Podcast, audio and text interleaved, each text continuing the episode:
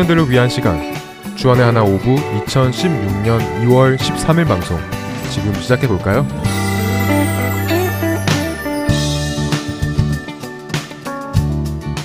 애청자 여러분 안녕하세요. 진행의 박영규입니다. 안녕하세요. 정다은입니다. 지난 한 주도 예수님의 자리를 나의 욕심과 세상 것으로 채우지 않으신 여러분 되셨으리라 믿습니다. 영과 육, 다한 자매. 우리가 기독교인으로서 살면서 성경 공부를 할 때나 말씀을 들을 때나 찬양을 부를 때나 영과 육에 대하여 참 많이 듣고 배우잖아요. 네, 서로 인사를 나눌 때도 영육 간의 강건하심을 기도합니다. 그리고 기도를 할 때도 육적인 것에 중심을 두지 않고 영적인 것에 중심을 두게 해주세요. 영적인 분별함을 주세요. 또 육적인 배고픔보다 영적인 배고픔에 더 힘쓸 수 있는 삶을 주세요. 라고 기도를 하기도 하죠. 네, 맞아요. 그리고 성경 말씀을 읽을 때도 영과 육에 대하여 참 많이 나옵니다. 마태복음 4장 4절 말씀처럼 사람이 떡으로만 살 것이 아니요 하나님의 입으로부터 나오는 모든 말씀으로 살 것이라. 또 요한복음 6장 63절 살리는 것은 영이니 육은 무익하니라 내가 너희에게 이른 말은 영이요 생명이라. 로마서 8장 13절 너희가 육신대로 살면 반드시 죽을 것이로되 영으로서 몸의 행실을 죽이면 살리니 등 참 많은 구절이 영과 육을 비교해서 말씀해 주십니다. 네, 성경 말씀에서 육을 쫓는 것은 무익하고 사망으로 가는 길이고 영은 생명이라고 말씀하시면서 육과 영이 어떻게 구별되었는지 알려주시고 계시죠. 네, 그런데요. 성경 말씀이 이처럼 우리에게 육을 쫓지 말고 영을 쫓아라고 말씀하시는 것을 보면 우리가 영적인 것보다 육적인 것을 우선시하고 더 즐거워하며 따르기 때문일 것이라 생각이 됩니다. 우리가 육을 쫓지 않고 영을 쫓는 사람들이었다면 그렇게 말씀하시지 않으셨겠지요? 그래서 오늘은 영과 육에 대하여 나눠 보려고 합니다. 첫 찬양 듣고 오겠습니다. Thank you.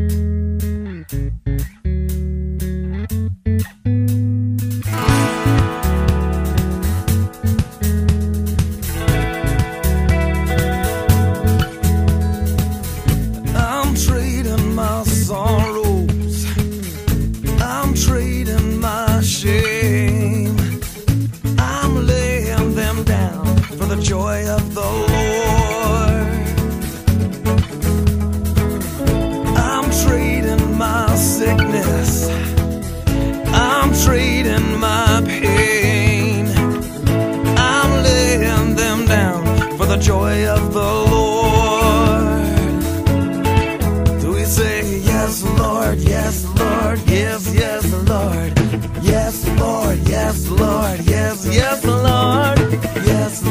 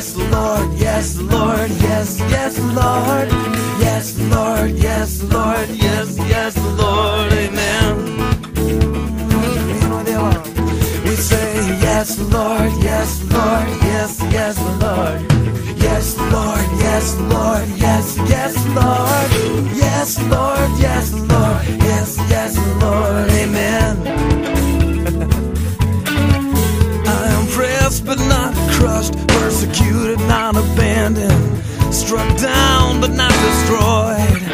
I am blessed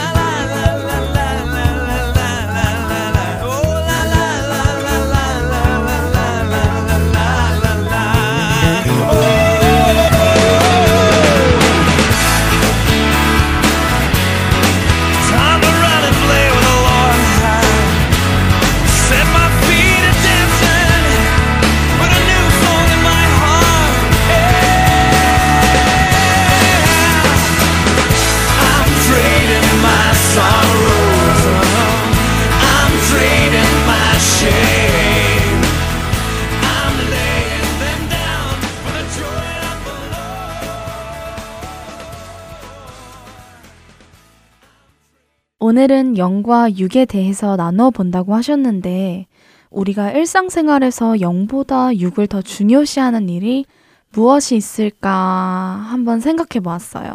우리의 일상생활에서요. 무엇이 있었는데요? 음, 몸이 건강하지 못할 때는 그 페인을 직접 느끼기 때문에 몸의 건강을 위해서 무언가를 하지만 영적으로 건강하지 못할 때는 그 심각성을 많이 느끼지 못하는 것 같아요. 그리고 육적으로 배고프고 목마를 때는 당장 먹을 것을 찾지만 영적으로 고플 때고 마를 때는 채울 수 있는 무언가를 당장 찾지 않기도 하고요. 또 육의 즐거움은 항상 쫓지만 영의 즐거움은 금방 잊혀지는 것 같아요. 네, 들어보니 그런 것 같네요. 육으로 직접 느낄 때 뭐 배고픔, 아픔, 즐거움, 뭐 쾌락 등 우리는 즉각으로 반응을 보이지만 이 모든 것들을 영어로 느낄 때는 그만큼 심각하게 또 때로는 아예 느끼지도 못하는 우리 자신을 볼 때가 있습니다. 이렇게 우리는 직접 느껴지는 것, 당장 내 눈에 보이는 것을 더 중요시하고 즐거워하며 쫓고 있는 것이 사실입니다. 네, 성경 말씀을 통하여 육신의 생각은 사망이고 영의 생각은 생명임을 알면서도 잠들기 전 하루를 돌아볼 때면 아, 오늘도 영의 모습보다 육의 모습을 더 신경 쓰고 가꾸는 하루였구나 라고 후회할 때가 많아요. 네, 부끄럽지만 우리는 이렇게 영적인 만족보다 육적인 만족에 더 치중을 두며 살고 있죠.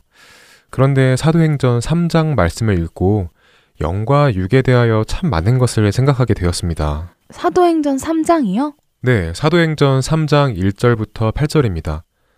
제9시 기도 시간에 베드로와 요한이 성전에 올라갈새 나면서 못 걷게 된 이를 사람들이 메고 오니 이는 성전에 들어가는 사람들에게 구걸하기 위하여 날마다 미문이라는 성전문에 두는 자라. 그가 베드로와 요한이 성전에 들어가려 함을 보고 구걸하거늘 베드로가 요한과 더불어 주목하여 이르되 우리를 보라 하니 그가 그들에게서 무엇을 얻을까 하여 바라보거늘 베드로가 이르되 은과 금은 내게 없거니와 내게 있는 이것을 내게 주노니 나사렛 예수 그리스도의 이름으로 일어나 걸으라 하고.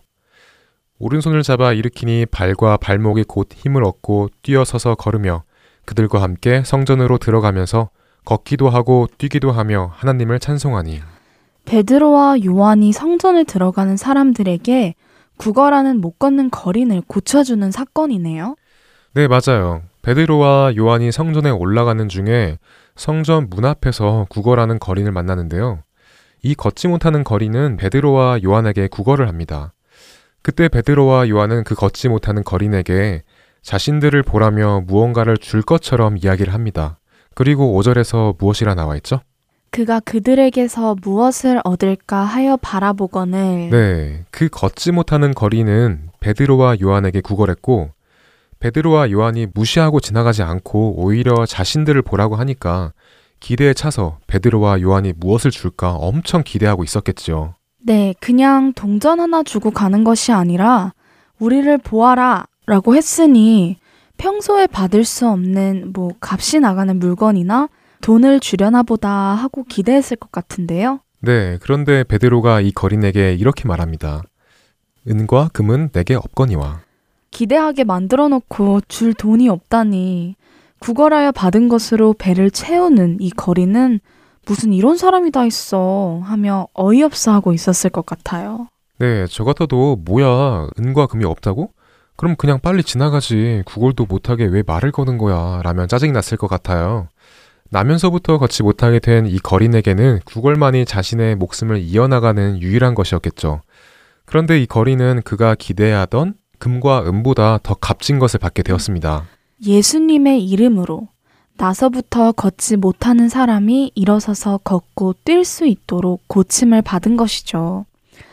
평생을 서지도 걷지도 못한 사람에게 일어서서 걷고 뛸 수 있는 것만큼 값진 것이 무엇이 있을까 하는 생각이 드네요. 네, 분명히 금과 은을 받아 당장 굶주린 배를 채우는 것보다 수천 배, 수만 배 더 값진 것이었겠죠.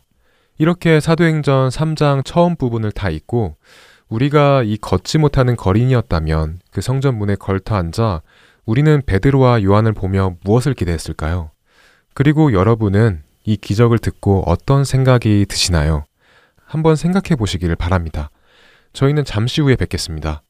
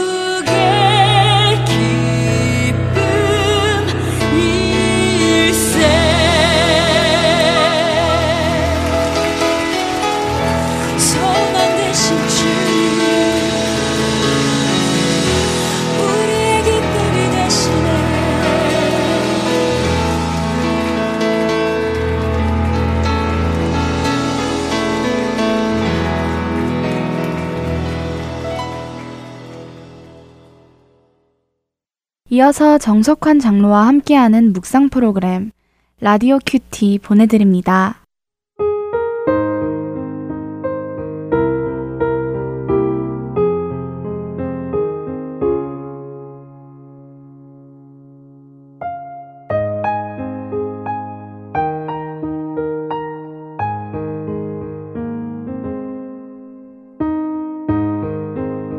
그는 근본 하나님의 본체시나 하나님과 동등됨을 취할 것으로 여기지 아니하시고 오히려 자기를 비워 종의 형체를 가지사 사람들과 같이 되셨고 사람의 모양으로 나타나사 자기를 낮추시고 죽기까지 복종하셨으니 곧 십자가에 죽으심이라. 빌립보서 2장 6절로 8절까지의 말씀입니다. 1873년 다미안은 몰라카이의 하와이 섬에 선교사로 떠납니다. 그곳 문둥이의 섬에 도착한 그는 주민들을 찾아다녔습니다. 일그러진 흉한 모습의 그들은 그를 피해 다녔습니다. 문을 열어주지도 않았고 그가 나타나면 모두가 사라졌습니다. 혼자 교회를 세우고 예배를 드렸으나 아무도 오지 않았습니다. 텅 빈 교회를 바라보며 떠나야만 할 상황이 되어 배를 기다리던 그는 자기의 손을 보고 흠칫 놀랍니다. 심상치 않은 흰 점들이 나타나 있고 손마디는 감각이 무뎌져 있었습니다. 그는 자기에게 무슨 일이 일어나고 있는지 직감적으로 감지합니다. 그도 문둥이가 된 것입니다. 그는 이제 다시 자기가 할 일이 무엇인지 깨닫게 됩니다. 그래, 교회로 돌아가자. 교회를 지켜야지. 얼마 지나지 않아 이 소식은 섬 안에 소리도 없이 순식간에 퍼져나갔습니다. 전에는 보이지도 않던 문둥이들이 이제는 모두 몰려왔습니다. 수백 명의 주민들이 그의 오두막집 앞에 모여 섰습니다. 이제야 그들은 선교사로 온 그 사람의 마음을 알 수 있었습니다. 그의 고통, 두려움, 외로움, 그리고 미래에 대한 불안. 그는 참으로 그들과 하나가 되었습니다. 그 주일 교회는 사람들로 가득 채워졌습니다. 교회는 차고 넘쳐 마당에까지 자리를 마련해야 했습니다. 그들과 하나였기에 그는 그들을 하나님께로 인도하였습니다. 예수님도 하늘 황태자의 모습으로 오지 않으셨습니다. 다미안처럼 그는 우리와 같은 모습으로 오셨습니다. 바로 우리와 같이 되기 위해서 말입니다. 주님, 저희들의 마음이 주일학교 어린이들과 같게 되게 하여 주시옵소서.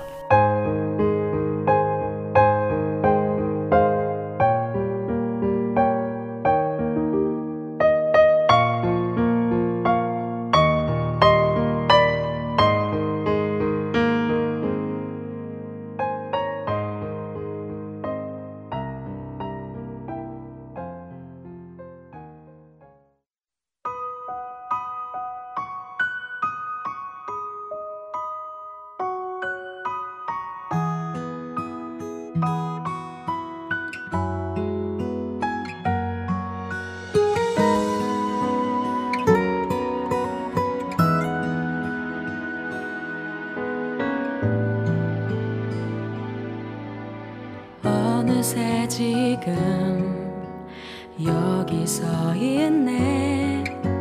생각조차 못했던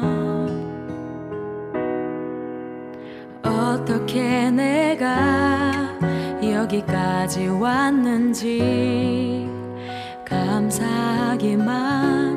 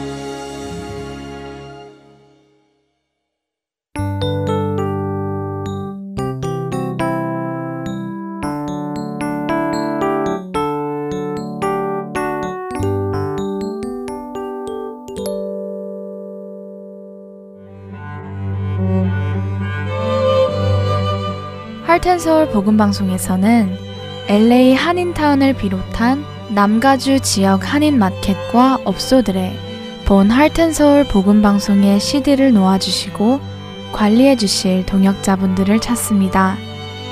복음을 전하는 이 사역에 동참하실 분들은 복음방송 전화번호 602-866-8999로 연락 주시기를 부탁드립니다.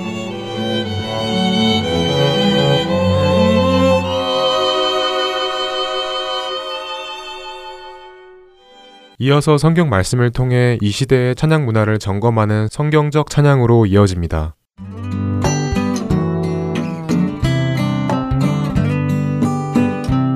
애청자 여러분 안녕하세요. 여러분과 함께 하나님께 드리기에 합당한 찬양이 무엇인가 나누는 프로그램 성경적 찬양 진행의 박윤규입니다. 안녕하세요. 강승규입니다. 성경적 찬양 지난 시간에는요 우리가 형식적인 예배를 드리는 사람이 아니라 영적인 예배를 드리는 사람이 되어야 한다는 것을 나누었습니다. 네. 어떤 특정한 장소에서 특정한 시간만 예배를 드리는 사람이 아니라 우리 삶 자체가 예배의 삶이 되고 제사의 삶이 되어야 한다는 것을 요한복음 4장 우물가의 여인과 예수님의 대학 속에서 나누었습니다. 그렇습니다. 또 그와 함께요. 예배의 준비란 악기 세팅이나 리허설이 아니라 우리 마음의 준비라는 것도 잠시 나누었지요. 네, 그랬습니다. 테크니컬한 연습을 많이 해서 좋은 소리를 내는 것도 중요하겠지만 그것보다 더 중요한 것은 예배드리고 찬양드리는 우리의 마음이 준비가 되어 있느냐 하는 것을 나누었죠. 네. 그래서 리허설을 많이 하는 팀보다 기도를 많이 하고 말씀을 많이 보는 그런 팀이 되기를 바란다는 이야기도 나누었습니다. 그렇습니다. 또한 요즘 시대가 긴 글을 읽는 것을 싫어하고 아주 간단 간단한 거 아주 빨리빨리 뭐든지 하는 시대라서요. 찬양의 가사마저도 아주 짧게 간단하게 부르려는 경향도 있다는 말씀을 드렸습니다. 물론 가사가 길다고 다 좋고 가사가 짧다고 다 내용이 충분하지 못하다고는 할 수 없을 것입니다. 그러나 많은 경우에 가사가 짧고 간단한 곡의 경우 자칫하면 위험할 수도 있다는 말씀 드렸었지요. 네, 실제로 미국의 유명한 찬양팀들의 경우 가사는 뭐 서너 줄밖에 안 되는데 네. 그 짧은 가사를 반복하며 불러서 뭐 6분, 7분은 기본으로 뭐 10분이 넘게 반복하여 부르는 경우도 있더라고요. 네. 저도 한번 보았는데 정말 기분이 하나님을 찬양한다는 기분보다는 약간 몽환적인 느낌이 많았던 기억이 있습니다. 예, 그런 음악에 또 조명까지 묘하게 밝혀주면 그 효과는 더욱더 극대화되지요. 조명이요. 그렇네요. 요즘 점점 그 색색의 조명을 사용하는 찬양팀들이 많아지는 것을 느끼는데요. 음. 조명도 어떤 역할을 하겠군요. 그럼요. 예, 파랑색 네온 조명에 스모그도 깔고 전자음의 음악이 꽉 공간을 채우고 이런 분위기 자주 보시지요. 네. 예, 저는 이런 것이 인위적으로 영적인 분위기를 조장하려는 것이라고 생각을 합니다. 사실 이러한 조명과 음악은 클럽에서 사용되던 것들이죠. 그 안에 들어가면 전혀 다른 세상이 되고 현실의 모든 문제를 잊고 춤과 술에 빠지게 조장하던 분위기인데요. 그런 분위기가 거룩하신 하나님께 드려야 할 찬양 문화 안에 들어온다는 것은 분명히 깊이 생각해 보아야 할 문제입니다. 그렇네요. 하나님의 임재나 뭐 영적인 분위기를 인위적으로 조장해서는 안 될 텐데 네. 혹시라도 조명이나 악기가 그런 이유로 사용이 된다면 분명 옳은 일은 아닌 것 같네요. 맞습니다. 영적인 것을 인위적으로 조장하는 것은 아주 위험합니다. 그것은 참된 하나님과의 교제가 아니라 만들어내는 허상일 뿐입니다. 어, 늘 말씀드리지만 하나님과의 교제의 인간이 만들어낸 어, 인위적인 것들이 들어가서는 안 됩니다. 인위적인 분위기, 인위적인 감정, 인위적인 모습들 말이죠. 네, 하나님은 인간의 그런 인위적인 것에 속으시는 분이 아니시고 우리 마음의 중심을 보시는 분이시니까 그렇게 억지로 만들어내는 것들을 가지고 하나님 앞에 나간다는 것 자체가 어떻게 보면 하나님을 인격적으로 만나지 못한 것이라고 할 수 있지 않나 싶습니다. 예, 그럴 수 있겠죠. 다시 말씀드리지만 한 예배 한 예배 또 한 찬양 한 찬양이 그냥 드려지지 않기를 바랍니다. 그 중요성을 우리 청취자분들이 깨닫게 되시기를 바라고요. 자, 오늘은 찬양 원어 한 두 가지를 보도록 하겠는데요. 어, 지금껏 나누었던 찬양 원어 기억하시나요? 네, 기억합니다. 하나님을 자랑하고 뽐내다라는 의미의 할랄, 그리고 그런 할랄의 멜로디를 담아 나의 고백으로 드리는 테일라를 나누었죠. 네, 그렇습니다. 그리고 할랄에는 음악적인 요소가 없다는 것과 테일라는 노래로 드리는 것이다라는 말씀도 함께 나누었었죠. 하지만 이 테힐라가 노래라고 해서 지금 우리 찬양팀들이 드리는 찬양을 뜻하는 것은 아니다라는 말씀도 드렸었습니다. 네, 테일라는 노래로 드리지만 악기는 없다고 말씀하셨죠. 네. 그러니까 순수하게 사람의 목소리로 드리는 노래 그 자체를 의미한다고 하셨죠. 예, 그렇습니다. 어, 그렇다면 악기와 함께 드리는 찬양은 무엇이라 하는지 궁금하지 않으십니까? 어, 자말이라는 단어인데요. 자말이요? 예, 자말이라는 단어입니다. 어, 자말은 음악으로 찬양을 드린다라는 의미와 함께 줄을 퉁긴다 하는 의미도 가지고 있습니다. 그러니까 연주한다라는 의미겠지요. 음악으로 찬양을 드린다와 연주한다라는 의미이군요. 네. 어, 시편에 특히 이 단어가 많이 쓰였는데요. 몇 구절 한번 찾아보지요. 먼저 시편 33편 2절을 한번 읽어 주시죠. 네. 수금으로 여호와께 감사하고 열줄 비파로 찬송할지어다. 네. 그러니까 여기서 열 줄 비파로 찬송할지어다 라고 할 때 찬송이라는 이 단어가 바로 자말이겠군요. 그렇죠. 예, 열줄 비파의 줄을 퉁기며 하나님을 찬송하라 그런 의미죠. 어, 같은 표현이 시편 144편 9절에도 나옵니다. 하나님이여 내가 주께 새 노래로 노래하며 열 줄 비파로 주를 찬양하리이다. 여기도 열 줄 비파가 나오며 그 열 줄 비파로 주를 찬양하겠다고 말하는군요. 그렇습니다. 이처럼 자말이라는 단어는요 악기를 통한 음악으로 찬양을 드리는 것을 의미합니다. 어, 우리가 잘 아는 찬양 중에 내가 만민 중에라는 찬양 있죠. 네, 저도 정말 좋아하는 찬양입니다. 그 찬양이 시편의 말씀을 중심으로 만들어진 것 같던데 맞나요? 예, 맞습니다. 시편 57편 말씀을 중심으로 만들어진 것 같더라고요. 한번 읽어 볼까요? 시편 57편 9절부터 11절 한번 읽어 주시죠. 네. 주여 내가 만민 중에서 주께 감사하오며 문 나라 중에서 주를 찬송하리이다. 무릇 주의 인자는 커서 하늘에 미치고 주의 진리는 궁창에 이르나이다. 하나님이여 주는 하늘 위에 높이 들리시며 주의 영광이 온 세계 위에 높아지기를 원하나이다. 야, 멋진 찬송의 고백입니다. 네, 아주 멋지죠. 어, 우리 모두의 고백이 되기를 바랍니다. 우리가 정말 만민 중에 모든 나라 가운데서 주님께 감사하고 주님을 찬송하는 그런 감격적인 날을 상상해 보고 기대해 보기를 바랍니다. 자, 여기 구절 문 나라 중에서 주를 찬송하리이다 할 때가 바로 자말입니다. 그렇군요. 그런데 여기서는 악기에 관한 멘션은 없네요. 예, 9절에는 없지만요. 또 8절을 보면 알 수 있죠. 8절은 어, 내 영광아 깰지어다. 비파야 수구마 깰지어다. 내가 새벽을 깨우리로다. 이렇게 말씀하십니다. 그렇네요. 비파와 수금으로 새벽을 깨우겠다. 네. 찬송으로 아침을 연다는 그 말씀이 너무 멋집니다. 여기서 이 찬양 잠깐 듣고 돌아오면 좋을 것 같습니다. 그럴까요?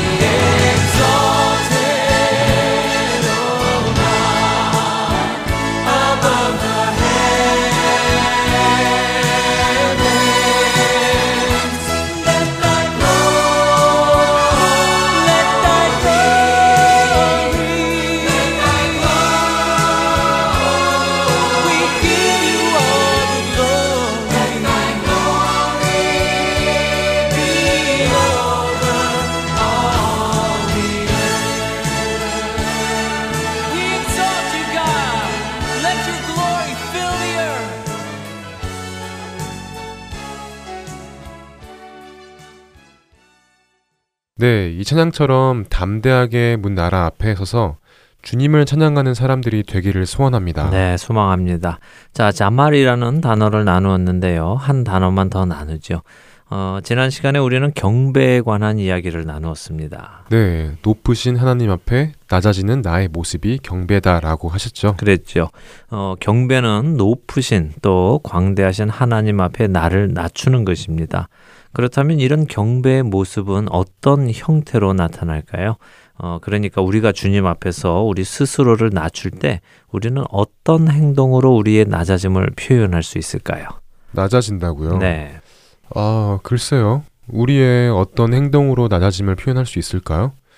무릎을 꿇거나 엎드리거나 뭐 이런 행동이 아닐까요? 네, 맞습니다. 바로 그런 행동입니다. 하나님 앞에서 우리가 낮아지는 표현으로는 무릎을 꿇고 머리를 땅에 대는 그런 표현을 들을 수 있지요. 어, 이런 모습을 표현하는 히브리 단어가 있습니다. 바로 바락이라는 단어인데요. 바락이요? 네. 어, 버락 오바마 대통령 생각이 나는데요. 예, 비슷하죠. 어, 제가 알기로는 영어 스펠도 같은 것으로 알고 있습니다. 그러니까 버락 오바마 대통령과 연관해서 기억하시면 아마 기억하시기 좋겠네요. 어쨌든 이 바락이라는 단어 역시 찬송과 관계된 단어인데요.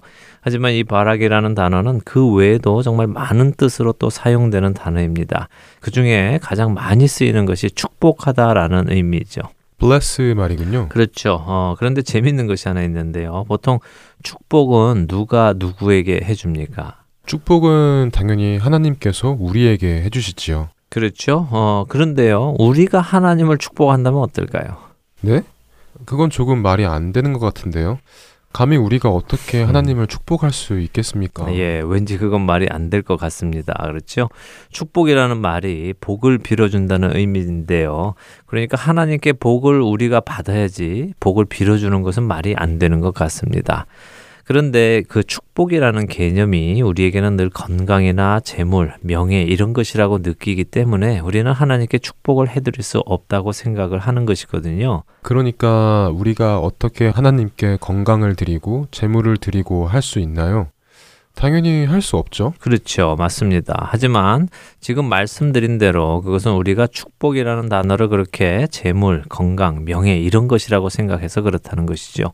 그렇지만 blessing, 축복이라는 단어에는 express your affection to someone이라는 의미도 있습니다. 그러니까 상대를 향한 나의 애정을 표현하는 것이라고 할 수 있겠죠. 아, blessing의 그런 의미도 있었군요. 상대를 향한 나의 애정 혹은 사랑, 마음 뭐 이런 것을 표현하는 것이군요. 네. 그렇다면 당연히 우리도 하나님을 향해 우리의 마음을 표현하는 blessing을 할 수 있겠네요. 당연하죠. 그래서 실제로 영어 성경에는 bless be the Lord 이런 표현이 많이 나옵니다. 아, 맞습니다. 영어 성경에는 그런 표현이 많이 있었어요. 아, 이제 이해가 되네요. 그러니까 우리가 하나님을 향해 우리의 애정을 표현하는 의미가 그렇게 쓰일 수 있는 것이군요. 네. 이런 경우 한국어로는 어떻게 표현하나요? 어, 한국어로는 찬송할지어다 이렇게 번역하는 경우가 많고요. 때때로 송축하다라는 표현을 쓰기도 하죠. 아, 그렇네요. 이제 모든 것이 연결이 되는 것 같습니다. 저는 사실 송축하다라는 말도 많이 들어보았고요. 네. 영어로 bless be the Lord 이런 표현도 많이 보았는데요. 네. 확실히 이해하고 있지는 못했던 것 같습니다. 그런데 오늘 이렇게 클리어하게 이해가 되네요. 아, 잘 됐네요. 예. 사실 하나님을 송축하는 것에 대해 우리 한국 사람들은 친근하지가 못합니다. 늘 받기만 해왔기 때문일 것 같은데요. 그러나 우리 역시 하나님을 송축할 수 있습니다. 자, 다시 본론으로 돌아오죠. 바락이라는 단어를 나누고 있었습니다. 바락은요, 어, 무릎을 꿇고 경배한다, 나를 낮춘다, 이런 의미입니다. 그러나 동시에 축복하다, 또 송축하다 라는 의미도 가지고 있습니다. 그래서 하나님께서는 우리를 바락하십니다. 그러나 우리도 하나님을 바락할 수 있죠. 또한 그 하나님 앞에서 경배하는 바락을 할 수도 있습니다. 시편 95편 6절을 한번 보죠. 읽어 주세요. 오라 우리가 굽혀 경배하며 우리를 지으신 여호와 앞에 무릎을 꿇자. 네. 그럼 여기서 무릎을 꿇자라는 표현이 바락이겠군요. 네, 그렇죠. 그렇지만 방금 우리가 나누었듯이 그냥 단순히 무릎을 꿇자 하는 의미가 아닌 것을 아시겠죠? 네, 설명을 듣고 이 시편 9절을 읽으니까 훨씬 이해가 잘 됩니다. 그러니까 높으신 하나님, 그 앞에 우리를 낮추자, 굽혀 경배하고 무릎 꿇고 그분을 찬양하자. 뭐 이런 표현이 될 것 같네요. 네, 바로 말씀하셨습니다. 또 시편 34편도 한번 보죠. 1절입니다. 내가 여호와를 항상 송축하며 내 입술로 항상 주를 찬양하리이다. 아, 송축하다는 표현이 나왔네요. 네. 이것이 바락이군요. 그렇습니다. 이 구절의 경우 여호와를 항상 바락 어, 송축하며 내 입술로 항상 주를 할랄 찬양하리이다 이렇게 쓰여 있죠. 그러니까 내가 하나님 앞에 나를 낮추고 그분께 나의 애정을 표현하고 내 입술에는 늘 그분의 이름을 자랑하겠다. 이런 의미가 되겠군요. 네, 맞습니다. 그리고 그 다음 줄을 보면요. 이런 말씀이 다 이어져서 나옵니다. 어, 내 영혼이 여호와를 자랑하리니 이렇게 이어지죠. 어, 자, 이렇게 찬양의 원어, 자말과 바락을 나누었습니다. 한 가지 아쉬운 것이 있다면요. 요즘 우리 시대에는 이 바락, 그러니까 주님 앞에 나를 낮추고 무릎 꿇는 경배의 모습이 점점 사라진다는 것입니다. 요즘 젊은 세대들의 찬양 집회를 보면요. 뛰고 흥분하고 기뻐하고 춤추는 그런 모습은 많은데요. 주 앞에 조용히 나를 낮추고 무릎 꿇고 또 그분을 향해 나의 애정을 고백하는 경우는 많이 드문 것 같습니다. 어, 그런데 이런 찬양의 방법도 있다는 것이 전해지면 좋겠다는 생각을 해봅니다. 네, 맞는 말씀입니다. 저도 이제부터 주님 앞에 무릎 꿇는 시간을 가져보아야겠다는 생각이 오늘 많이 듭니다. 애청자 여러분들도 성경에서 말씀하시는 이 바락의 찬양 한 번씩 각자의 처소에서 들어보시는 것이 어떨까요? 분명 또 다른 은혜가 있을 것이라 생각됩니다. 네, 맞습니다. 정말 귀한 시간이 될 것입니다. 해보시기 적극 권해드립니다. 네, 성경적 찬양 오늘 마칠 시간이 되었네요. 오늘은 찬양의 원어 자말과 바락에 대해 나누었습니다. 언제나 주님 찬양하시는 여러분들 되시기를 바라며 저희는 인사드립니다. 네, 다음 주에 뵙겠습니다. 안녕히 계십시오.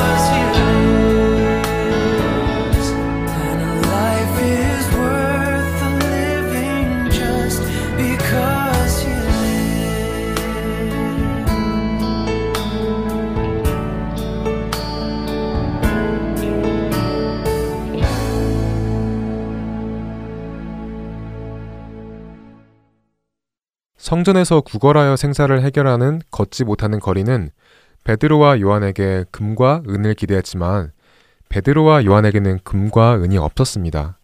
그 대신 예수님의 이름으로 그를 일으키는 사건에 대하여 나눠 보았습니다.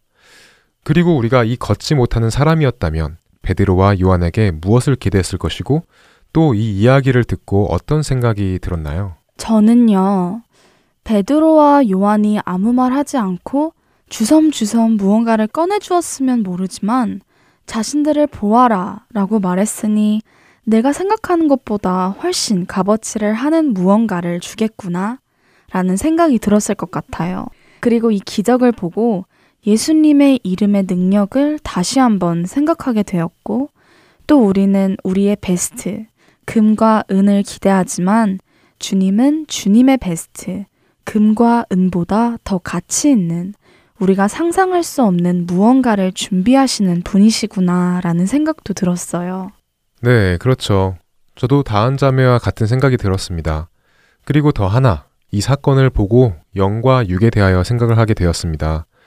우리가 영적으로 걷지 못하는 사람임에도 불구하고 우리의 영적인 면을 일으켜 세워 걷고 뛰고 하는 것에는 아무런 기대감이 없고 이 걷지 못하는 거린처럼 당장 나의 육적인 가난함과 배고픔 그리고 육체의 만족의 기대감으로 살아가고 있는 것은 아닐까라는 생각이 들었습니다. 아, 그렇네요. 주님께서는 우리의 영을 위한 무언가를 계획하고 있으시지만 우리는 당장 나의 필요를 채워줄 것만 찾고 그것에 만족하다 보면 주님께서 계획하신 것들을 놓치고 살아가겠네요. 네, 세상이 주는 것은 육체의 배고픔을 해결해줄 금과 은입니다. 하지만 주님께서 주시는 것은 일으켜 세우시고 걷게 하시고 뛰게 하시는 영적인 생명입니다. 육신을 따르는 자는 육신의 일을, 영을 따르는 자는 영의 일을 생각하나니 육신의 생각은 사망이요 영의 생각은 생명과 평안이니라. 로마서 8장 5절 6절 말씀입니다. 당장의 만족감을 위하여 사망을 쫓는 우리가 아닌 생명과 평안을 쫓는 우리 모두가 되기를 기도합니다. 청년들을 위한 방송 주안의 하나 오부 여기서 마치겠습니다. 오늘도 예수님 오시는 그날만을 간절히 바라보며 저희는 다음 주 이 시간에 다시 만나 뵙겠습니다. 지금까지 원고와 진행의 박은규였습니다. 그리고 정다은이었습니다. 애청자 여러분, 안녕히 계세요. 안녕히 계세요. 나의 만족과 유익을 위해 가지려 했던 세상 일들. 이젠 모두 다 해로 여기고 주님을 위해 다 버리네. 내 안에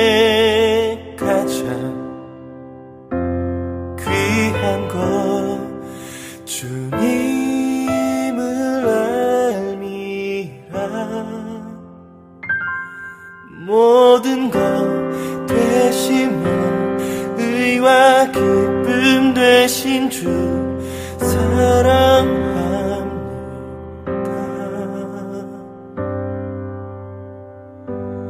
부활의 능력 체험하면서 주의 고난에 동참 죽으심 본을 받아서 그의 생명에 참여